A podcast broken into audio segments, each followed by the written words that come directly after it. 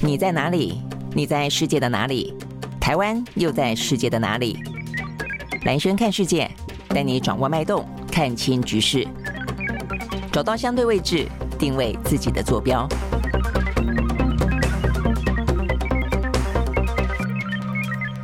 大家好，欢迎收看今天的兰轩看世界啊。那这个随着台湾的选举啊，也越来越靠近了，所以呢，现在的一些跟选举有关的，或者是说台湾的一些政策跟台湾的方向出路啊等等的话题也越来越多哦。所以，我们这个兰轩看选举啊，这个选举话题也会穿插在这个相关的议题当中。那我想今天一开始的话呢，就先来很快的看一下呢有关于世界的局势啊，因为呢，在昨天啊是一个五一劳动节，所以大家才会有一个三天的假期嘛啊。那三天的假期当中的话，不止台台湾啊，包括呢，呃，这个全世界不少的国家啊，都有劳工走上街头的一个状况啊。那最呃这个鲜明的当然是法国哦，法国的话呢，有关于他这个退休年龄要从六十二岁呢延长到六十四岁这件事情，到现在为止啊，这个即便呢马克龙不断的出来呢，呃，说明他的立场呢，绝对不会动摇啊，他觉得他做的事情是对国家有利的事情。那然后他后来援引了啊这个相关的宪法的相关条文，让他可以不用经过国会的表决。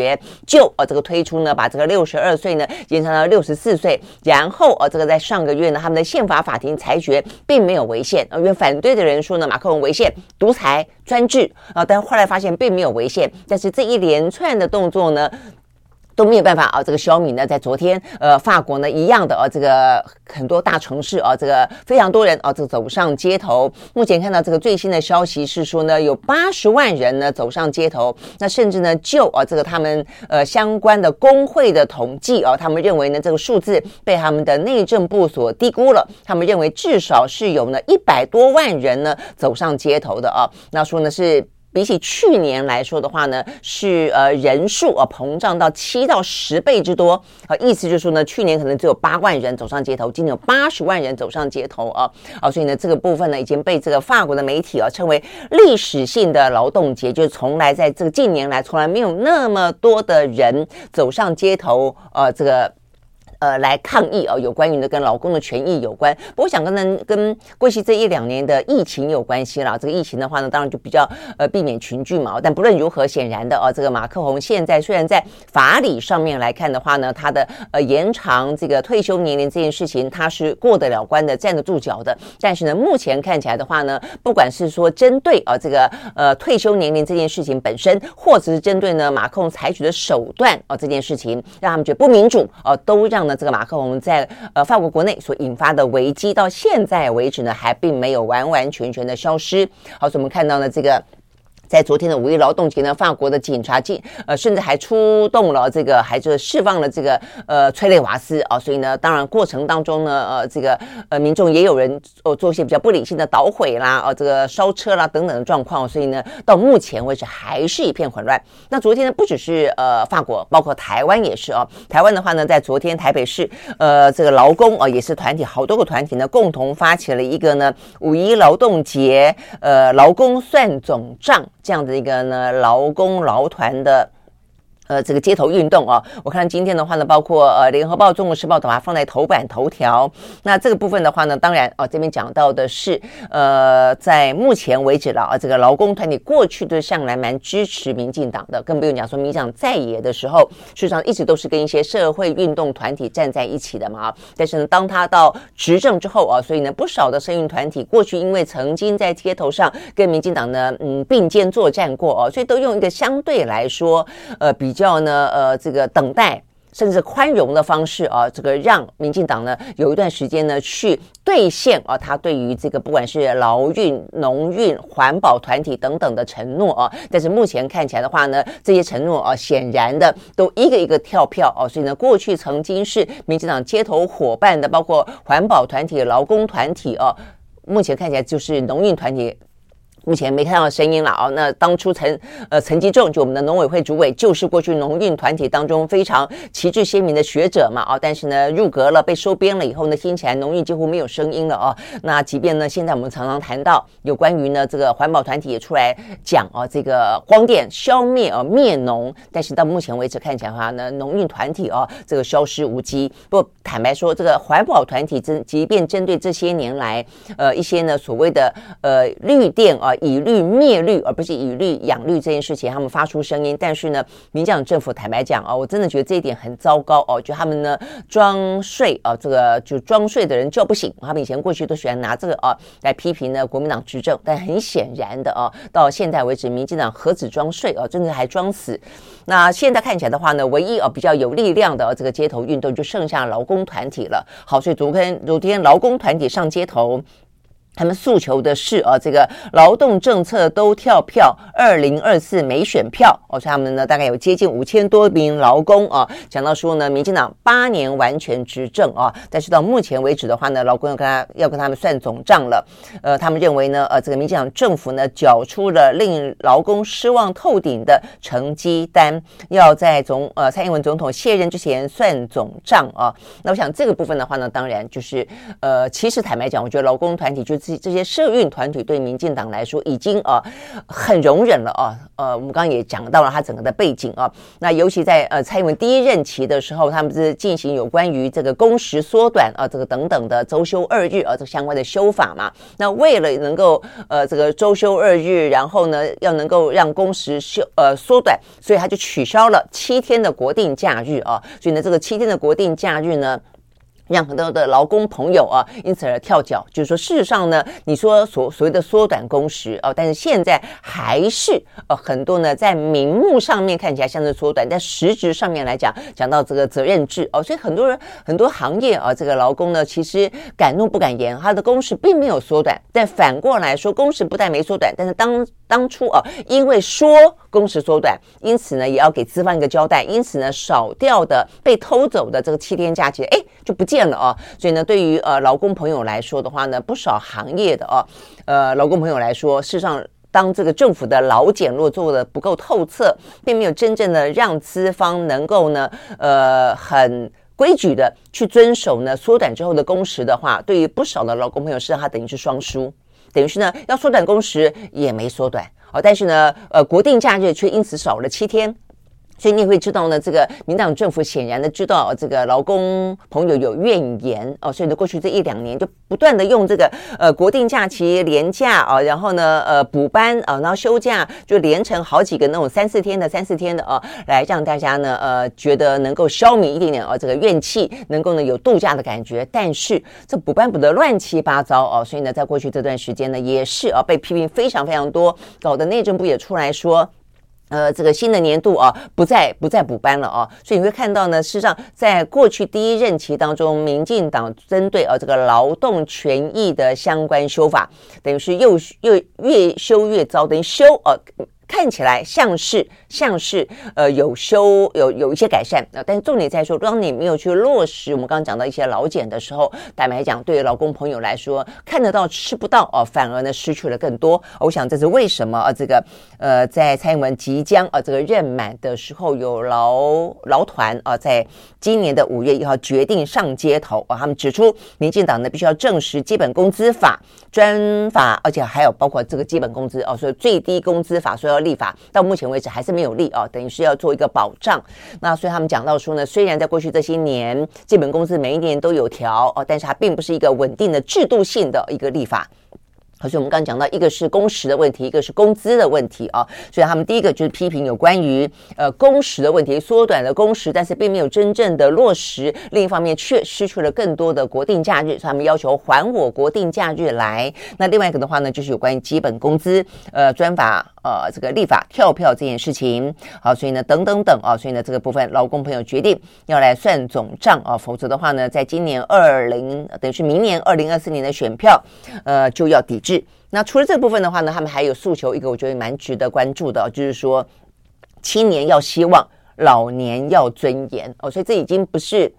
工时跟工资的问题而已了，还包括呢现在的呃低薪资之外，还很多的工作的选择权上面，很多的年轻人觉得没有希望哦，他觉得没有前途啊。这件事情我觉得是一个呃市场当中事求人，人求事哦，这个出现的一个问题，更不用说哦，这个呃现在的科技越来越进步了哦，这个 AI 可能取代的人力越来越多。我们待会就会讲到一个蛮惊悚的话题哦，是在美国 IBM 啊决定呢这个要冻结哦这个相关的芯片的人力哦，因为他们觉得。近年哦，可以看得到的未来，AI 会取代非常多的人力，好像不需要再增加更多的人了哦。如果想对于这个年轻的朋友来说，到底他们的工作哦饭碗可以保得住？是不是？一个是保的就，是这个最基本的；再一个就是这个工作本身是不是有希望的、有前途的、有未来的哦。我想这个对于劳工呃，对年轻劳工来说非常重要。那再一个就是老年要尊严啊，所以对很多的。呃，比较资深的员工来说的话呢，他不管是几岁退休哦，那这个退休之后，呃，他是不是可能二度再就业哦？很多的呃年长者哦，他退休之后你会发现，他还是一样决定重回职场，为什么？因为他不能不工作，他不能，他如果他不工作的话，没有办法活这么久的时间呢，能够养活自己哦。所以呢，怎么样子二度就业？哪些就业的呃领域哦，这个年长者他回来就业可以得到一定的保障，可以不受歧视哦等等。我想这个问题也真的是非常的重要啊。那所以呢，这边讲到说呢。呃，青年要希望，老年要尊严啊，这个部分都是啊。这个在昨天五一劳动节，台湾的劳工走上街头，批评呢民进党执政啊不及格，对他们失望透顶啊这件事情，呃，所以呢表达了他们的愤怒啊。那呃，这个部分是我们看到的啊，这个相关的呃，讲到劳动节在国际之间，包括在台湾啊所。发出的这个怒吼，那事实上呢，我们刚刚讲一开始要讲点经济的原因，就在于这个哦，就是说，事实上全球的经济在今年目前看起来的话呢，状况真的不太好哦，所以你可想而知呢，这个劳工的压力非常的大哦。这个在上个礼拜我我看到这个台湾啊，这个主计处台公布，我们第一季我们第一季的经济成长率百分之负。零呃负百分之呢呃这个三点零二啊，所以呢这是呃几乎是十几年来第一次啊，这个我们的出口这么的惨，我们的 GDP 的表现这么的糟糕啊，所以呢这个部分的话呢显示出来的是一方面呃经济成长啊，这个在因为我们的经济成长如果坦白讲，某个程度也是被扭曲了啦，就过去看起来呢都有一些融紧的原因，因为我们大概。半数以上，我们的资的 GDP 都是因为资通讯产业所带来的啊，这个很畅旺的这个出口的订单所带来的。所以呢，过去呢，我们的 GDP 漂亮的时候，也未必是大家呢都雨露均沾啊，就很多的行业，很多的服务业根本没感觉。那更更不用说呢，呃，在今年啊，从去年底的第四季到今年第一季，连资通讯产业呢都出现了一些呢订单呃这个变少，然后库存过多，然后因此呢出现了一个呢呃这个很很呃这个寒风哦抖擞的这样的一个状况啊，所以呢，所以这个数字的话就变成说，已经不只是呢服务业没起来，连资通讯产业的话呢呃都惨，所以因因此我们 GDP 的数字啊，就是连表面上的亮眼都已经做不到了。那我想这个。部分的话呢，是对台湾的经济来说就值得注意的，而且呢，呃，在去年可能还比较不没有那么明显的感受的物价哦，这个等于是在欧美国家的话呢，像像涟漪一般哦往外扩，那到最终这个涟漪哦或者这个海啸也已经呢传到了台湾哦，所以台湾从去年的下半年到今年哦，大家预估的是我们的物价会呃上涨的很有感哦，所以一方面的话呢，经济成长率。经济成长状况呢，又是不尽如人意啊。那另一方面的话呢，物价的上涨会有感，所以对于台湾来说的话呢，呃，这个今年的经济状况啊，真的大家可能要有一点点心里有谱了。那希望下半年会好一点啊。但是这是一个这样状况，那会不会好一点，还要看国际啊。在国际的话，就蛮值得注意的是，我们看到第一个，呃，美国他们在呃这个昨天，我看到他们这个公布的是他们的第一季的 GDP，呃，百分之一点一哦，所以还算是正成长，还不错。但是的话呢，呃，要回到他们比较惯常看到的有百分之二啊，可能他们还要看他们目前升息的力道哦，所以他们要抗通膨，抗通膨要付出的代价就是经济温和的衰退。所以这个部分的话呢，看起来美国呢虽然还有百分之一点一哦，但这个数字的话呢，坦白说也是啊，看起来呢背后呢有蛮多的一些大家担忧的部分。好，担忧什么呢？在今天美国的经济至少有两个消息蛮值得注意的啊。第一个消息就是呢，他们的呃这个第一银行啊，就先前有这个矽谷银行破产案嘛，对不对？那这个矽谷银行破产的状况之外。目前看起来的话呢，他们的第一呃第一共和银行呢，也正式啊这个面临因为破产的关系，由呃这个美国的联邦存保公司正式接管，并且呢呃在经过竞标之后，呃最新消息是交由摩根大通大通来进行收购。那这个拜登在昨天还特别出面表示啊，说这个监管机构对于第一共和银行所采取的行动，呃，他说了啊，可以确保呢银行系统安全可靠，所以呢大家不用担心啊，有政府呢呃来处理了啊。那目前看起来的话呢，呃，这个是不是我看大部分的讨论啊，因为从呃矽谷银行 Signature 啊是第二家，第三家就是第一共和银行了啊，所以他们认为呢，呃，从三月开始的中小型区域银行的倒闭潮到了今。今天，第一共和银行呢被呃这个呃摩根大通收购，他们认为应该是到了这一波呃这个。呃，金融危机的尾端了啦，他们希望这个样子了哦。那这个摩根大通的话，昨天也宣布，他们总共付了呃这个一百零六亿的美金来收购第一共和银行的多数资产。呃，他们特别表示说，他们其实并没有主动哦。那我想，我看应该是他们政府啊，呃，希望啊这个摩根大通呢去收购，来确保啊这个金融系统的稳定性啊。因为呢，呃，这个等于唇亡齿寒了啊。这个他们虽然是中型银行，虽然是区域银行，但是呃，如果说呢，这个金融危机蔓延开来的话，大型银行呢也不可能不受影响，毫发无伤哦。我想，因为应该因为这样的劝说哦，那事实上呢，这个摩根大通算盘拨一拨哦，他们也未必没有。没有好处了哦，所以这个摩根大通昨天也说了哦，他们呢事实上在这个过程当中，呃也有好处哦，因为第一个它有助于大环境的金融体系呢是稳定的，第二个他们可以因此得到呢第一共和银行当中比较富裕的有钱的这些客户哦，OK，所以呢目前看起来这一笔交易。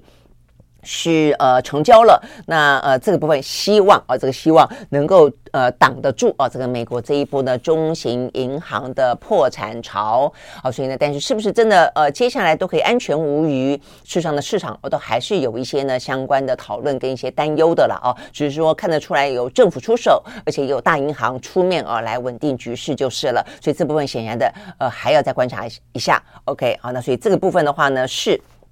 有关于呢美国的金融危机、金融风暴啊，实际上呢还是在啊这个持续的在蔓延当中，只是说可能未必到失控哦，但它因此而引发出来的一些呃这个影响跟冲击。如果说美国的经济持续的呢在升息的状况底下的话呢是衰退的话，这个局面坦白说哦，这个等于是有不同的因素交。交集啊，交交叠，所以的话呢，整个经济哦，在这个今年的美国还是哦，这个让大家呢不是那么能够放心的。好，那接下来就讲到第二个哦，蛮重要的新闻了，就我们刚刚讲到的有关于 AI。呃，事实上从去年底到今年初哦，这个美国呢已经统计过了，美国的高科技的这些呢大的哦，这个所谓的妈妈股哦，这个尖牙股，除了脸书呃，除了苹果之外，几乎都大裁员。所以呢，目前呃，在去年底的时候就有一个统计数字，至少有十六万人啊、在呃去年的这一波第四季的时候，呃的裁员当中，包括像是什么。Amazon 啦，脸书 Meta 啊的母公司，Twitter 啦，Google 啦，哦，这个包括连微软哦，这个微软的话呢，最近这段时间它的整个投资哦，看起来蛮精准的。有关于呢这个 Open AI 啊，呃，这个 Chat GPT 哦，就是它的一个很大的精准投资啊，呃，因此让这个呃微软的股价不断的往上飙。但是啊，这个连微软都在裁员啊，所以这些呃高科技的类股呢连续裁员，而且不只是去年底哦。到今年第一季还有第二波裁员啊，包括亚马逊也是一样啊，包括不少的这些大公司都在进行第二波的裁员。好，就在这样的一个当口底下，我们看到昨天呃最新的消息哦，IBM，IBM 表示啊，由于未来几年呢的。工作岗位啊，他的讲到这个工工作岗位比较倾向于哦，大家来仔细听一下，他们认为比较倾向于像是一些后台的，比较是幕僚后勤式的这些呃部门，他们认为可能会被人工智慧取代。那目前看起来的话呢，啊，这个是他们的 IBM 的执行长啊，叫做。Krishna 啊，他说的啊，他说呢，像是一些呃人资单位啦啊，人力资源，还有一些呢事务性的单位啦啊，这些招聘的话呢，呃，将会暂停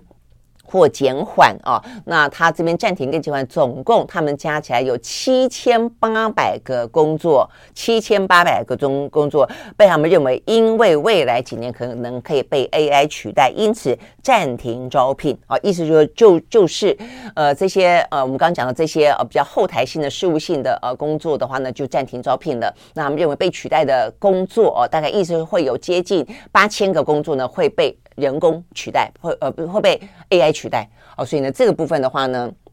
呃这个是真的很很很具体的哦，而且就在眼前近在眼前的这个危机了哦。那呃这个呃。Krishna 啊，他的说法是说五年之内啊，大概五年之内就会到来。他说有百分之三十的不用面对客户的呃这些职位呃会被呢 AI 跟自动化取代。所以整理一下他说的说法，我觉得有一些工作啊，大家可能心里面要有一点点啊这个忧患意识哦，跟一些准备哦，就是说他说不用哦对他们来不用直接面对客户的，就没有跟人跟人之间的互动跟温度哦，跟这些对话必要的。那呃，而且比较是属于事务性的，然后呢，呃，比较是属于幕僚性质的这些工作的话呢，很可能啊都会被啊这个人工取代。所以呢，IBM 已经做出一个预防式的冻结了啊。我想这个新闻呢是值得被注意的。好，那所以呢，这个部分看一下路透社就报道啊说呢，这个 IBM 啊这一项。呃，这个宣誓啊，事实上呢是敲起了一个警钟啊。那所以他们报道说，去年十一月啊，这个微软它所支持的研发公司 OpenAI 才呃，在这个发表了 ChatGPT 之后啊，让所更多的应用在全世界呢掀起浪潮，引发更多的想象。啊，也因此啊，这个针对这件事情，呃，他们决定啊，预缺不补的状况呢，引起了大家的讨论。好，那至于进一步的状况到底怎么样啊？这边说这个 IBM 并没有回应啊，更多更深入的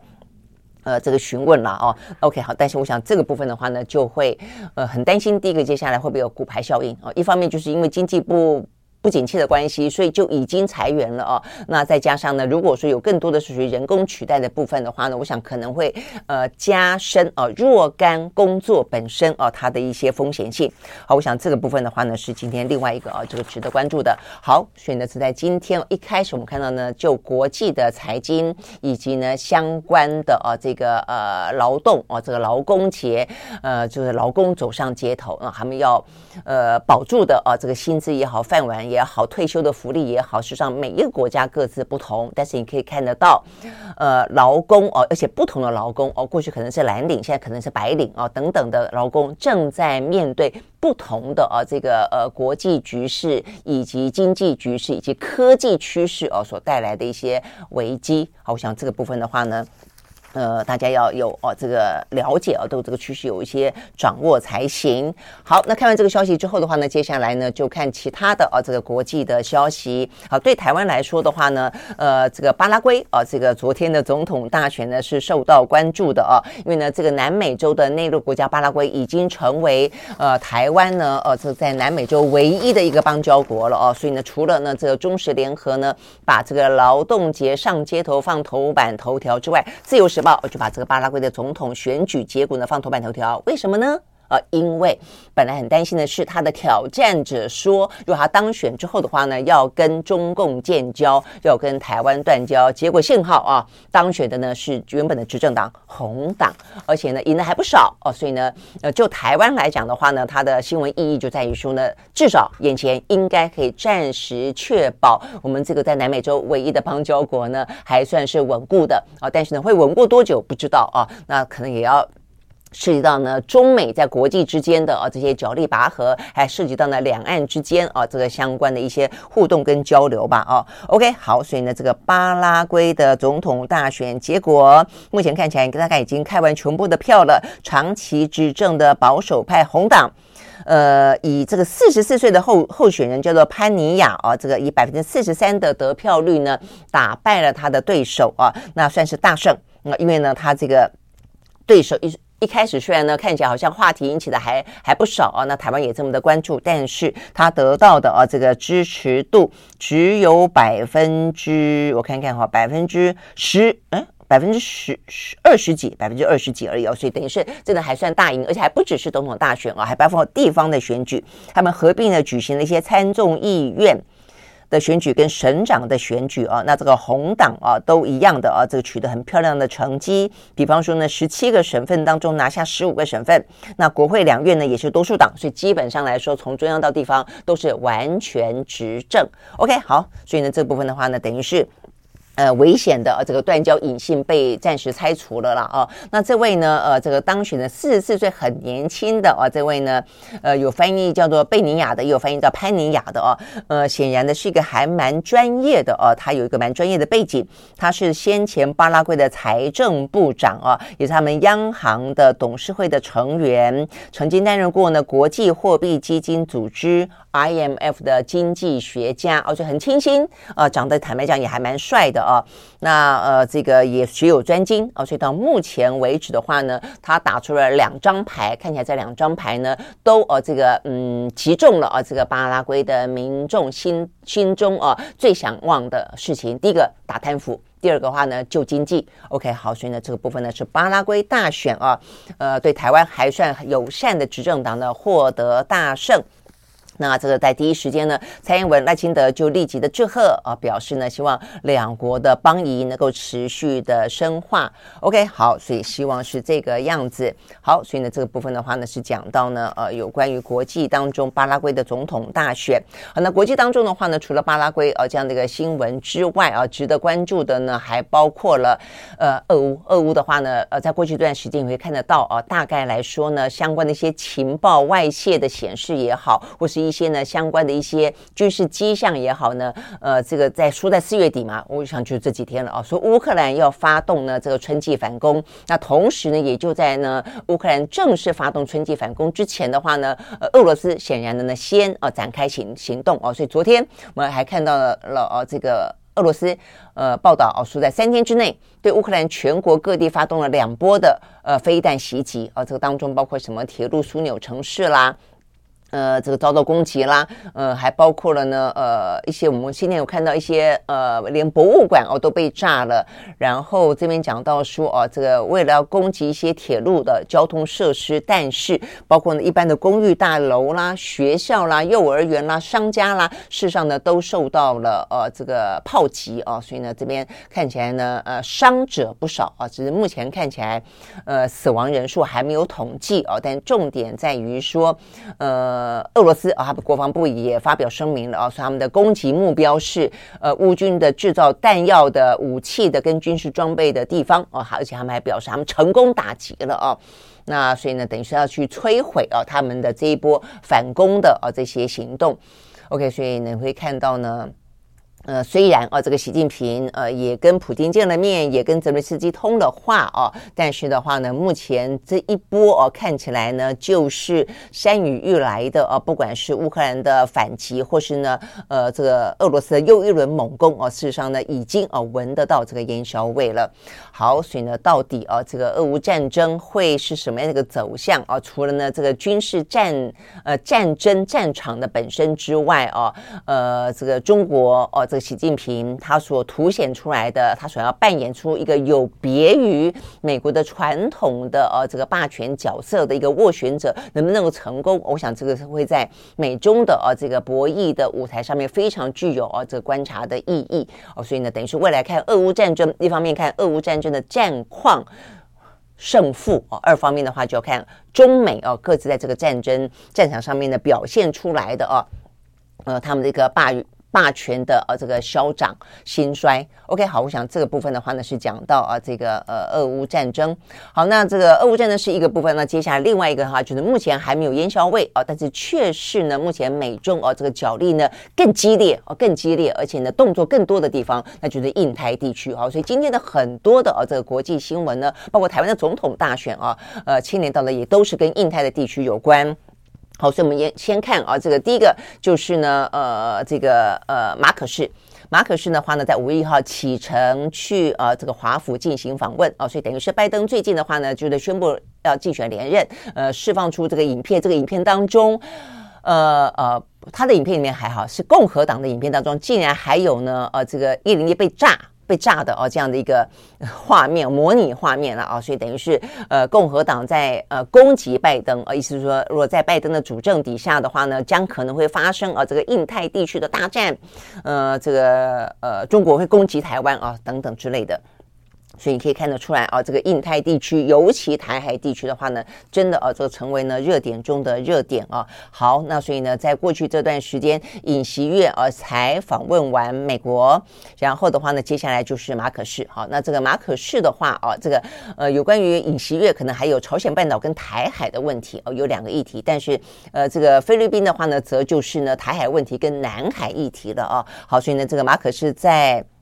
出发前，呃，先接受媒体访问的时候啊，他就表示说呢，呃，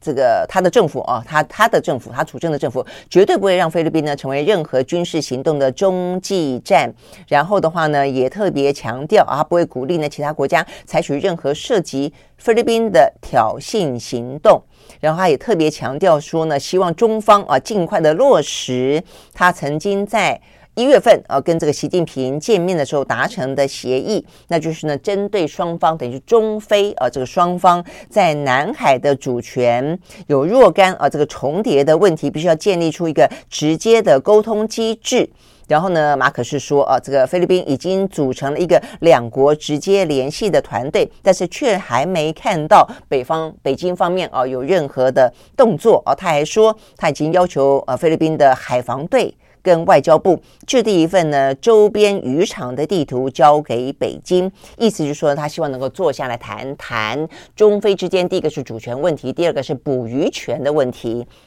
好，所以呢，蛮有意思的哦。你会看到呢，马可是为什么出发前要讲这件事情啊？你可以很显然的，最近呢，菲律宾把他的啊这个军事基地交给美国去使用。这个使用的时候呢，除了因应呢南海之外，也因应台海啊。这是先前我们大家讨论到的。但是很显然的啊，这个菲律宾内部应该是有杂音啊，认为呢，呃，菲律宾等于是会因此而被卷入美中之间、台海之间的战事啊。所以呢，他的，所以他才会出来说明，特别强调说，菲律宾绝对。不会成为任何国家的军事中继站嘛？我想这是他的说话的原因，这是第一个蛮值得观察的注意点。第二个的话呢，会很明显的看得到，显然的啊，这个马可仕呢是在玩一个美中之间啊，他的一个外交的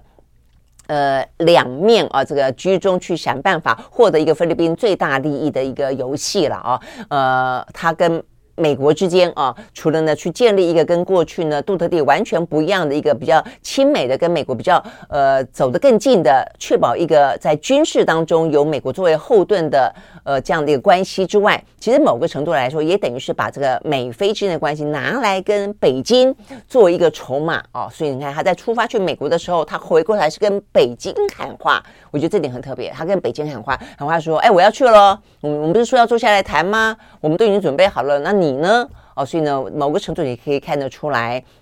呃，这个小马可是哦，他也在玩不一样的哦，跟杜特利不一样的游戏。杜特利比较轻松哦，拿亲中拿来呢，呃，去呃对付美国。那这个马可仕显然的他是比较亲美哦，拿跟亲美之间的若干呃获取这个菲律宾的利益之外，也拿这样的关系去跟。北京啊，进行谈判，希望呢，北京能够跟他坐下来谈主权跟谈渔权。OK，好，我想这个部分的话呢，是呃小马可仕啊，这个马可仕呢，他。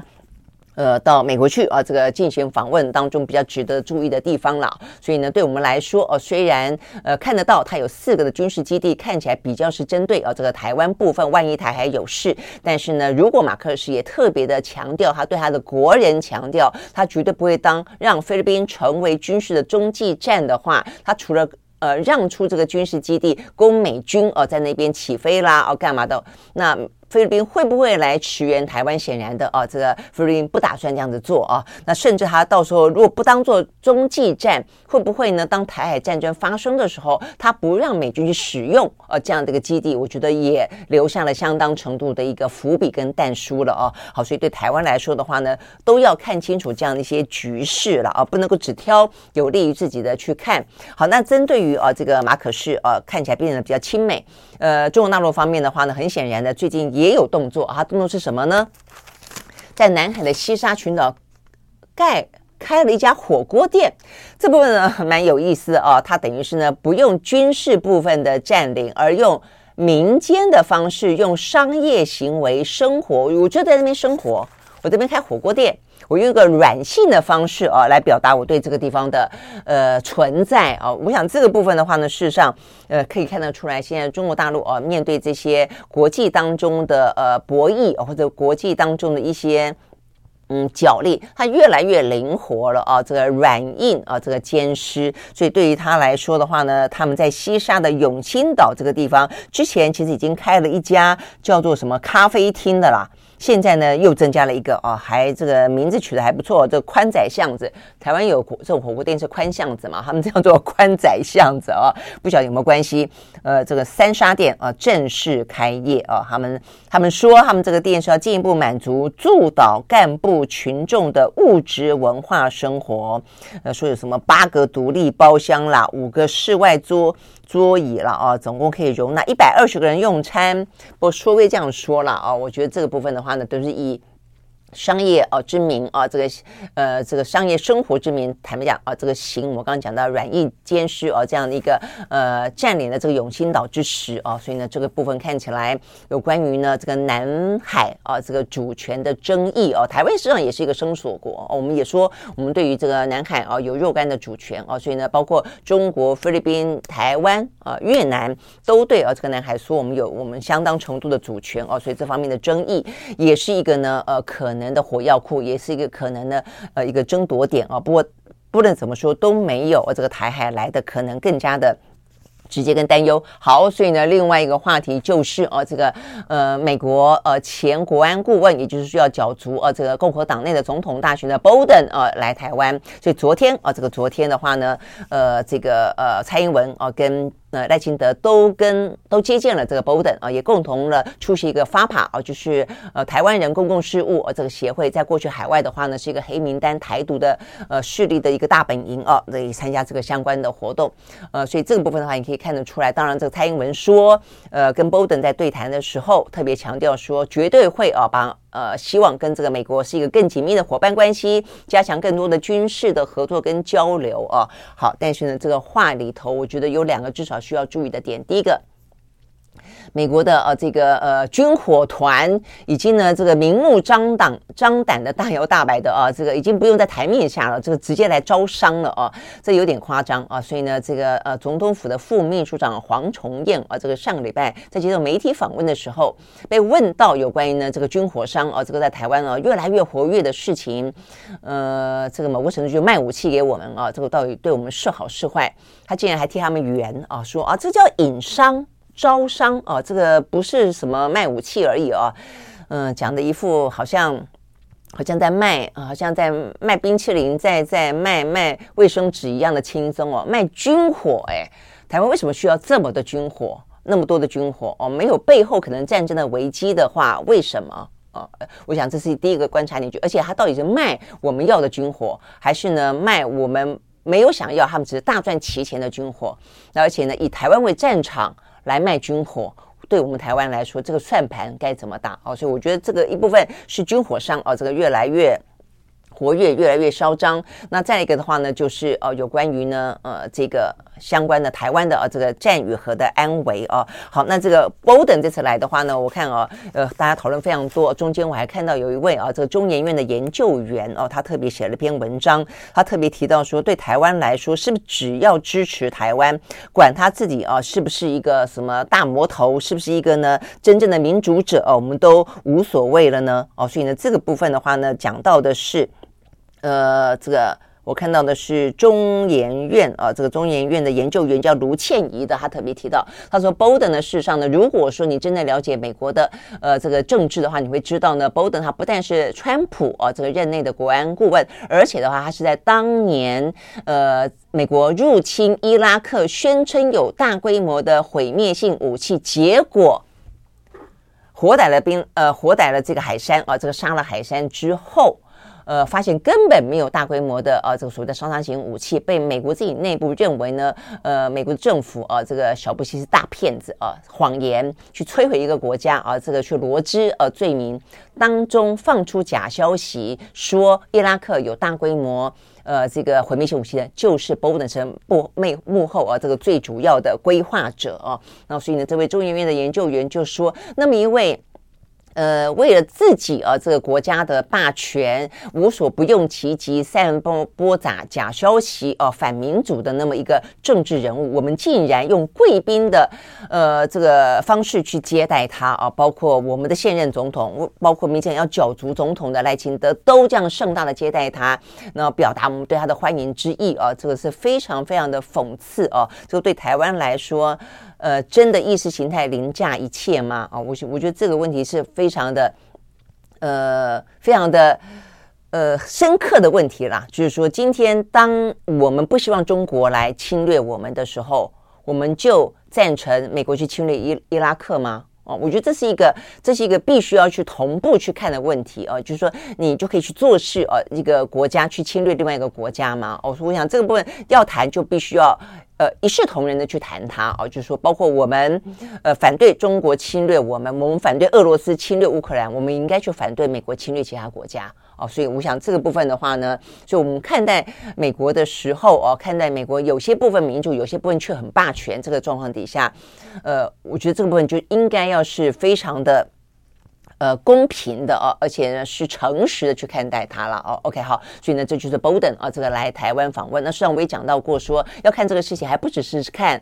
来台湾的访问的很多很多哦，好像都很支持我们。那不来台湾访问的呢？Bolden 在共和党的总统的擂台上，他的支持度看看有没有百分之一哦。但是另外一位呢，真正可能成为共和党的哦，这个能够击败川普的呃佛州的州长啊德桑提斯，他却。过台湾之门而不入，他去了日本，去了南韩，就没有来台湾。而且他在日本谈到台湾问题的时候，他保留了相当程度的有关于出兵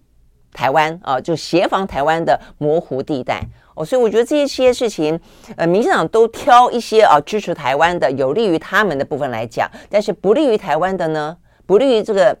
我们。多数的人民的事情呢，我想这些事情的话呢，或者是反民主的事情呢，大家就略去不谈。这个事情是非常扭曲的了哦。OK，好，所以呢，这部分讲到的是 Bolton 啊来台湾，事实上呢，呃，却看到了台湾啊自己本身在面对啊这个美中之间也好，战和之间也好，呃，在民进操作上面的这个很明显的扭曲跟失衡。那事实上呢，每一个国家都在美中之间啊这个寻找一个平衡点啊。那在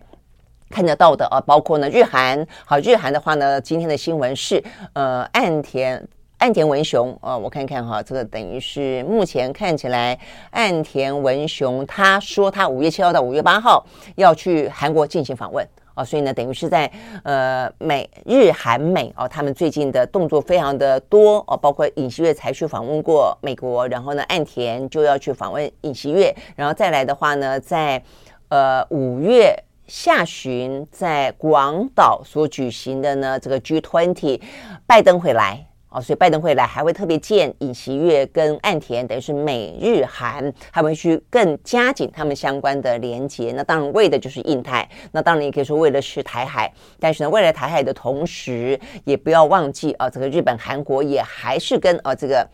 习近平之间有他们各自的一些呢互动跟往来，好，但是呢，你就会看到这样子一个在印太地区的外交穿梭行动越来越多，越来越紧密，每一个国家都有每一个国家自己的算盘。好，那这个台湾的算盘是什么？台湾的算盘只有当别人的战场吗？好，这个最后一个新闻，《自由时报》的头版二题讲到的是美国的特战司令部哦，特战司令部他们呢最近啊，就在上个礼拜模拟一个呢针对台湾被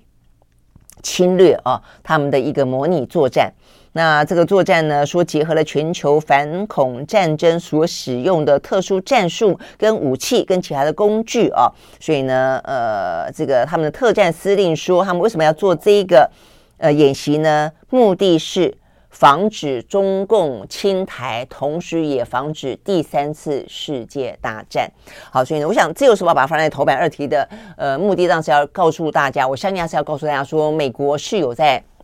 呃，关注台湾的啊，甚至美国呃，可能啊，万一战争发生的时候，他会帮助呃这个防御啊，这个中国的入侵的。你看，你看他标题写啊，他写美美军会登台来协助防御啊，这个中国入侵。但重点在于说，我们为什么要让台湾发生战争？然后呢，才去谈说啊，有谁会不会来救我们呢？我们可不可以不要发生战争？我们可不可以不要挑衅？或者我们不要成为美国挑衅中国，或者美国呢？呃，对抗中国当中，我们沦为棋子跟战场呢？我们自己的利益到底在哪里啊？我们就不断的强调，就是说你备战是需要的啊。如果中中共当然对台湾，呃，这个呃，亲门打吼哦，这很过分。那当然我们要捍卫我们自己。但是呢，在不是这样的一个状态在底下啊，这个呃，纯粹在美中的啊这个战争当中啊，从沦为一个战场，对台湾来说，